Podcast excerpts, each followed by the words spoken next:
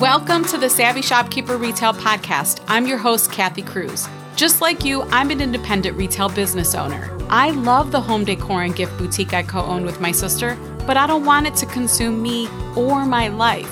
Join me each week as I share lessons learned, helpful tips, and valuable information for your retail business and life. Whether you're buying your products or making your products, whether you're a 25K business or a $2.5 million business, I'm on a mission to help indie retailers work less, profit more, and grow. Let's get started on today's episode. Welcome to episode 146 of the Savvy Shopkeeper Retail Podcast Eight Things Independent Retailers Can Expect in 2023. I'm your host, Kathy Cruz. Before I get started, I want to give a very special shout out to Leonie and Ray. They are the daughter and son of Master Shopkeepers member Laura. Apparently, Leonie and Ray aren't fans of many other podcasts so mom can't always listen when the kids are around, but they do approve of my podcast and I guess of me. So, how fun is that? I love when we were on a recent call in Master Shopkeepers, it was a group call, and Laura shared this with me. I thought it was so adorable, and I was flattered that Leonie and Ray I guess, like to listen to me or don't hate listening to me, one or the other. So I wanted to give a special hi and shout out to them. Leonie and Ray, thank you for listening to my podcast with mom. I really appreciate it, and I know mom appreciates it too. So, for the past couple of years, I've published podcast episodes highlighting some things we can expect as independent retailers in the upcoming year. In episode number 98, I shared 10 things retailers can expect this year in 2022. Of course, we'll link episode 98 in the show notes, so you can just use your podcast app and scroll down to number 98. But my intention for this episode is to share eight things that I think we should or can consider that we can expect in 2023. Number one is creative hiring. And if you listen to this podcast, weekly, you know, I just recorded a podcast episode about labor pains in independent retail. You can go back to that one, it's just a couple episodes ago. Uh, but I think creative hiring is going to continue. I think the world, the labor market, the employee situation is evolving. I think it is changing. And as helpful as I try to be, I don't always get it right and I don't have a crystal ball. But I thought it was really important that I record that labor pains podcast episode to try to offer some solutions for hiring and retaining employees.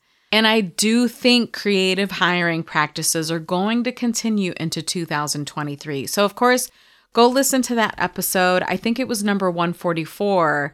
But in case you're wondering, what do you mean, Kathy, by creative hiring? You know, maybe you're hiring someone in a hybrid position. Maybe they come in part time and work from home part time.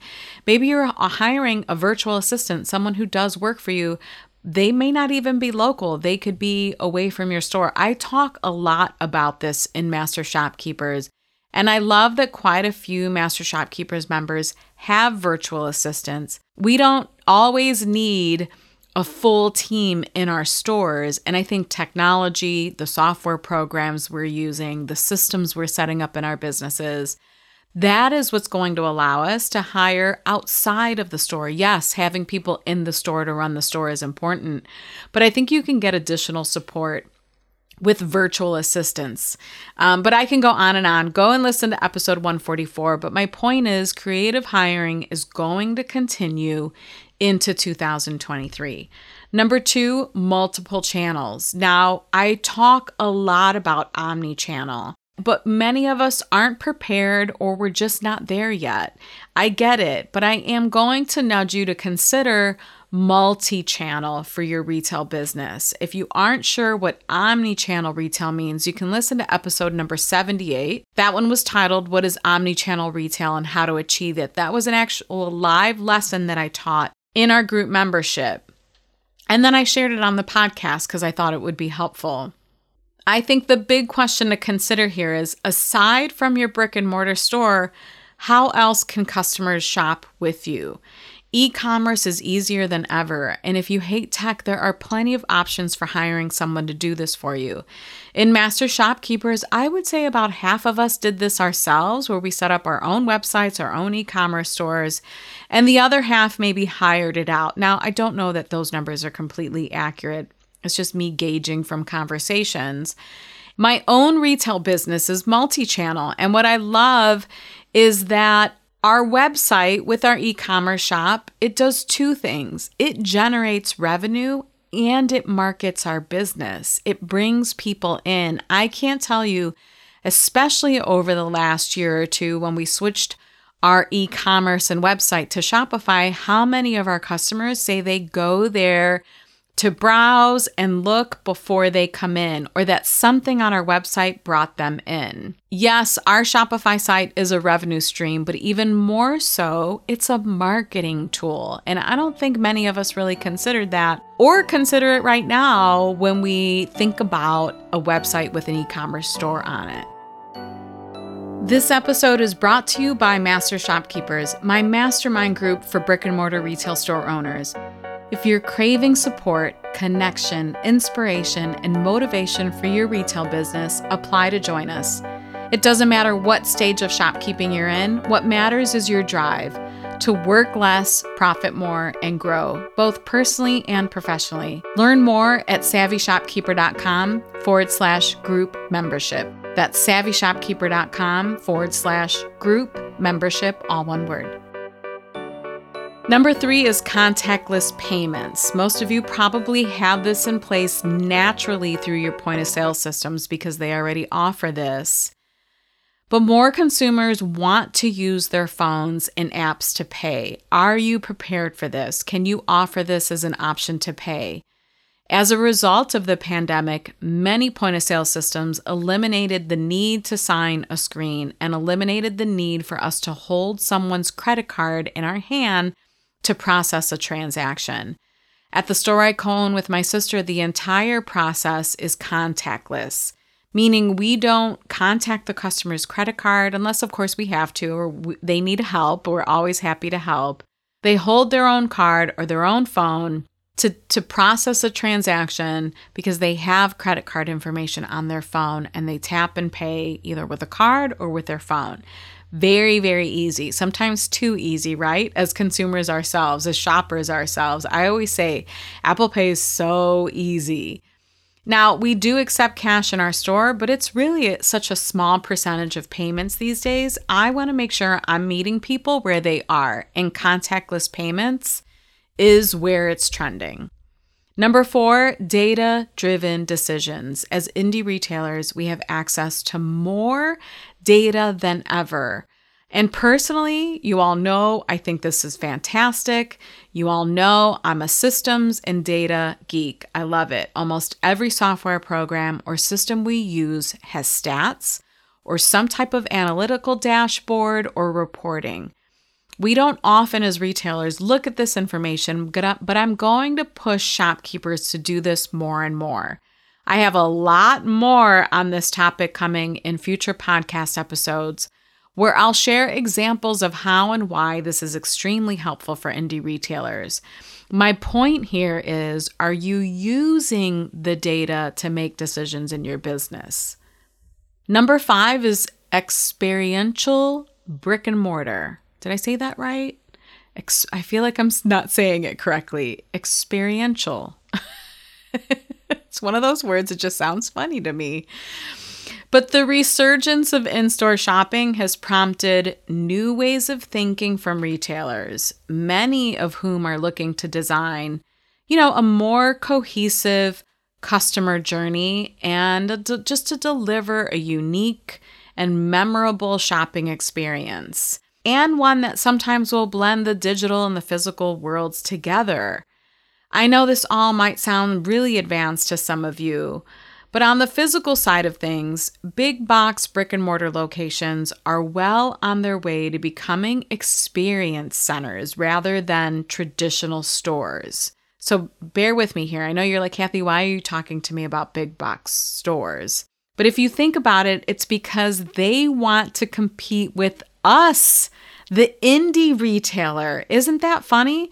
We're always trying to think of ways we can compete with them.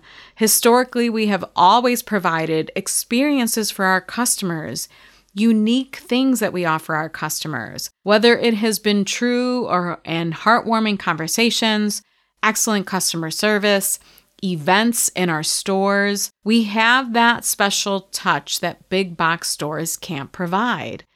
So, what else can you do to enhance what makes you stand out? What else can you do to provide your customer with a special experience? Experiential also means community and connecting, particularly after the past two to three years with the pandemic. I recently had a conversation with my husband about getting into a bit of a rut in terms of uh, just still being in our pandemic bubble. I want to get out and I want to explore again. I want to visit local restaurants again. I mean, we supported them through takeout and all of that, but I actually want to get out. And I still feel like we're living a little bit in this bubble. We did this pretty well on vacations and road trips, you know, just the three of us. But again, I want to get out and explore, especially locally. But personally, I want to break this habit of being in that, you know, quote unquote safe zone. I want to meet up with friends more. I want to do fun things. I want to get out to restaurants we haven't explored yet. And I think many others are feeling the same way.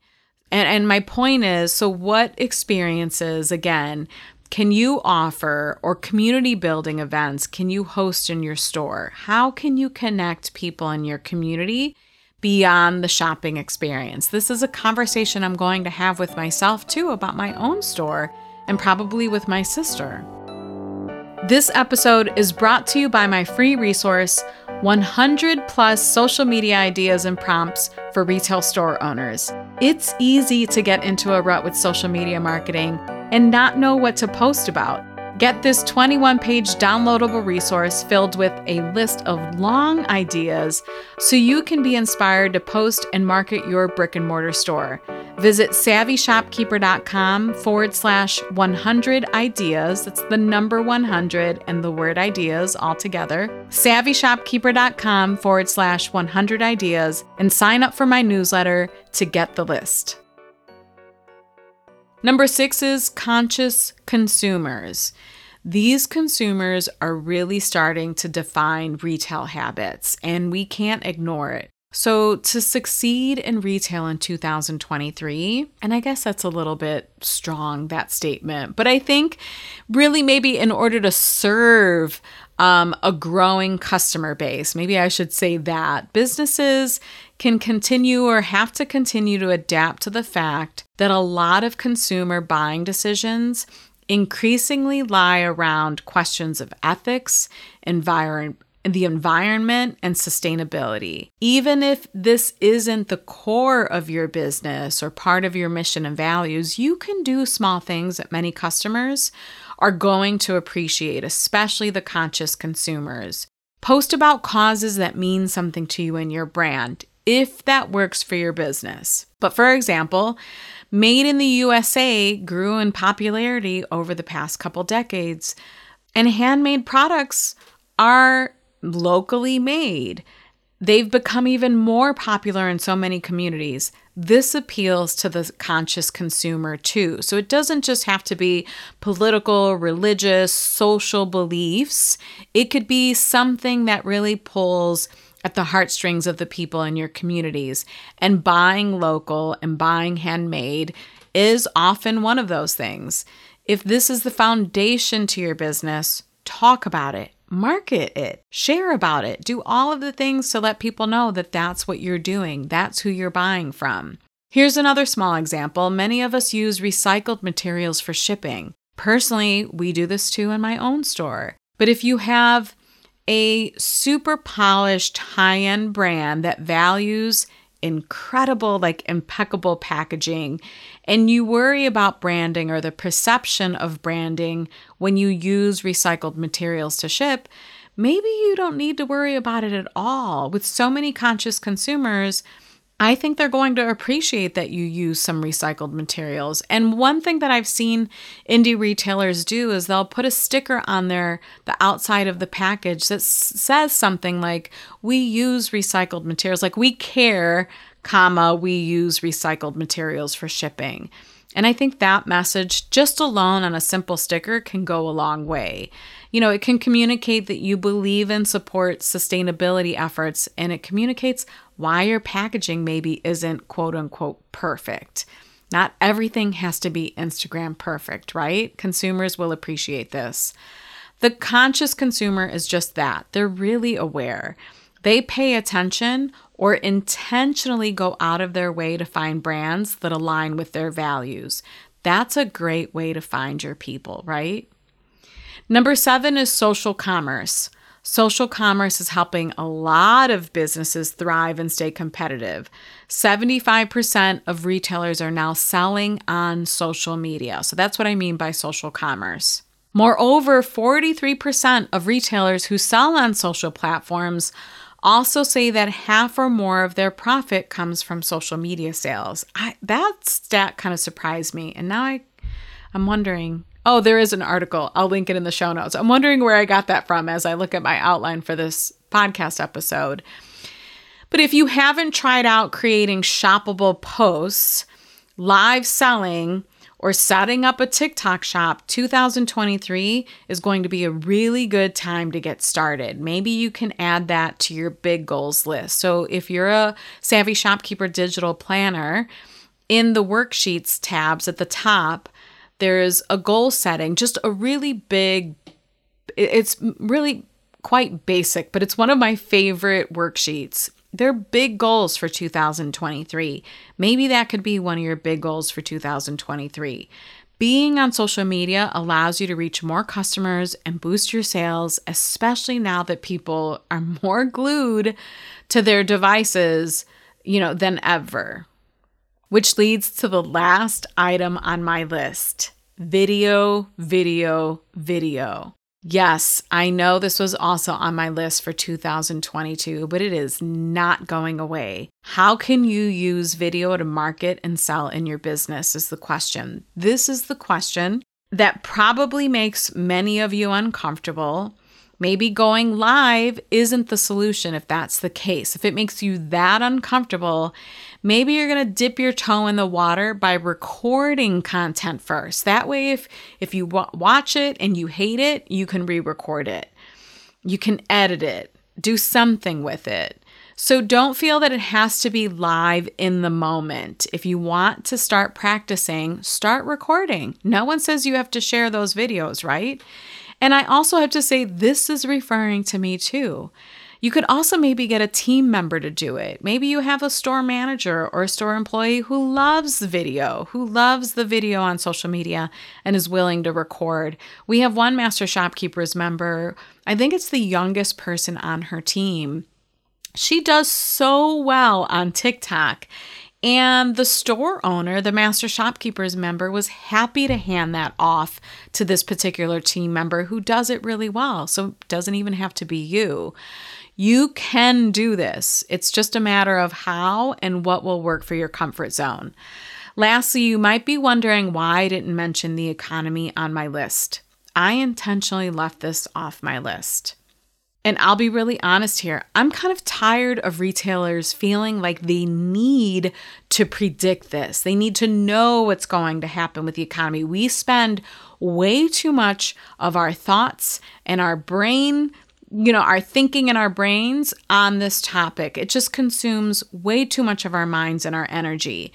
Instead, I want you to focus on being prepared for anything the highs, the lows, the unexpected stuff. I was going to swear, but I didn't because I did mention Leonie and Ray at the beginning of this episode.